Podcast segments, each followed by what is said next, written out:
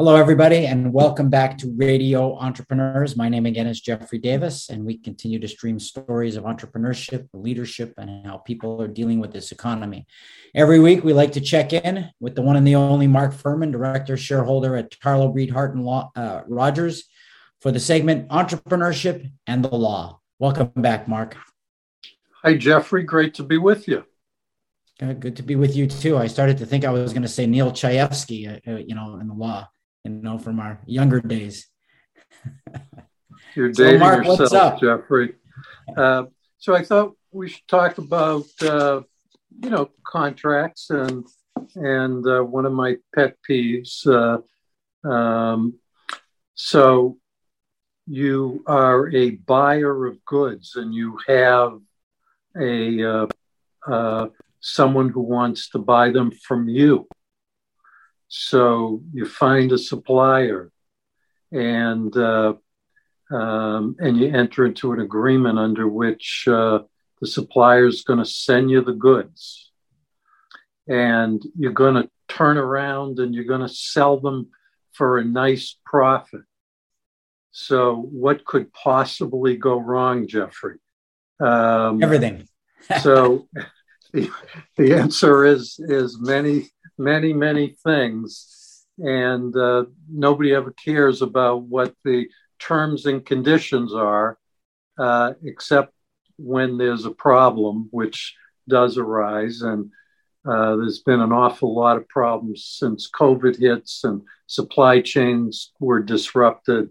Uh, but I, I'm here to just ask a few questions that I hope business owners will keep in mind and maybe they'll address their terms and conditions when they buy, when they enter into contracts, when they sell to try to protect themselves for when uh, things don't work out.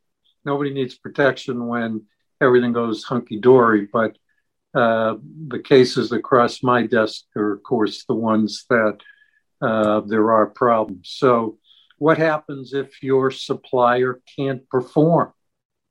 Well, that means you can't perform. Right. So you need to understand what the implications of that. And, uh, you know, we have these dramatic uh, spikes in prices. We've got significant inflation going on. It's uh, how significant depends on the industry.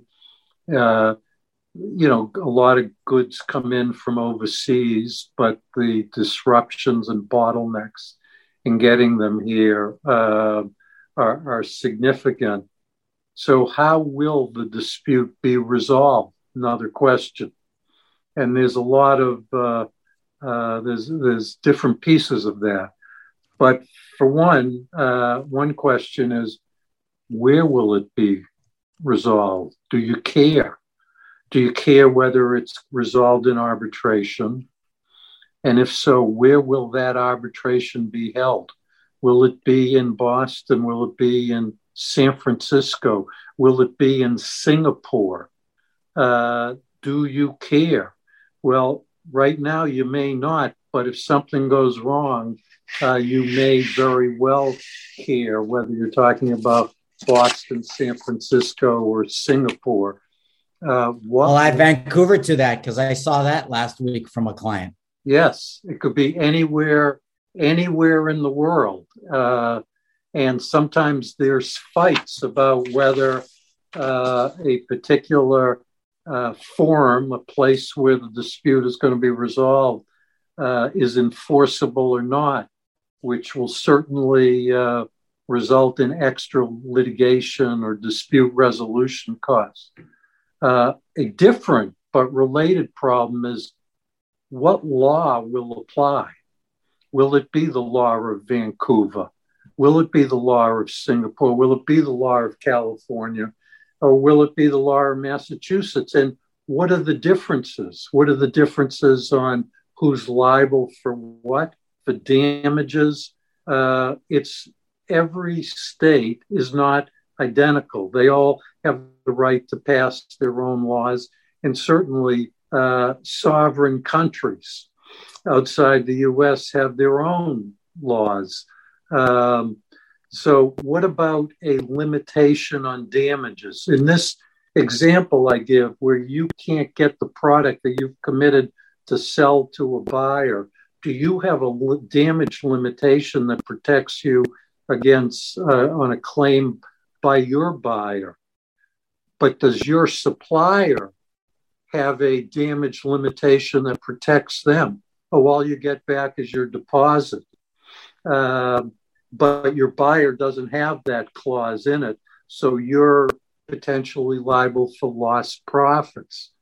So these contracts don't tell me they're boilerplate, although I can't tell you how many times people view them that way. They have real legal consequences. And uh, depending on the size of the contract, they can be critically important obviously, if you have a five or ten thousand dollar issue, uh, it's probably not going to be a threat to the company. But if you have a six figure issue or a seven figure issue, um, these can be of great importance to the company. And crippling if it ends up in litigation. And if, if it's seven figures and it's litigation in another city, it could be crippling for a company. It can be. Um, you know, the the dispute.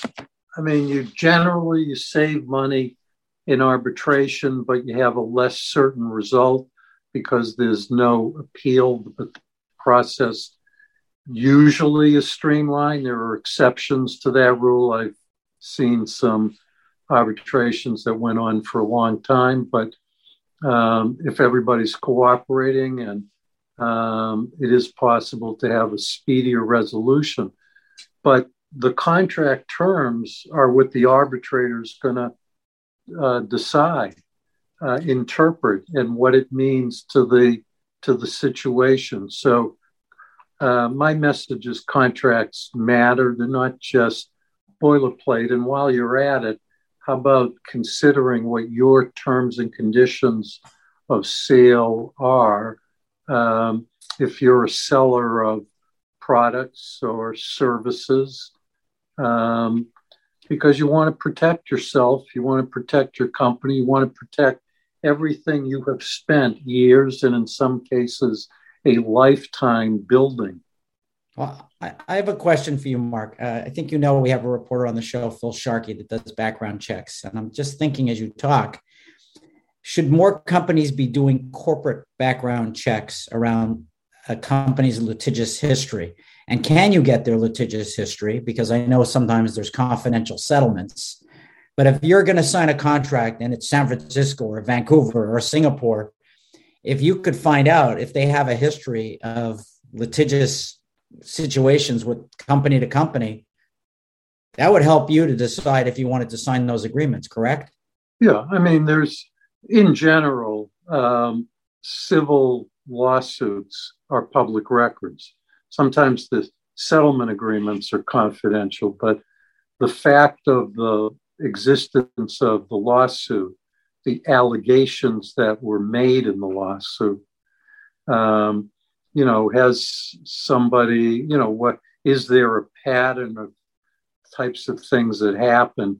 You know maybe something that happens once is a is an outlier. It's hard to go through a uh, business career without something going sideways. But if there's a recurring issue no you know the old there's a saying in banking know your customer.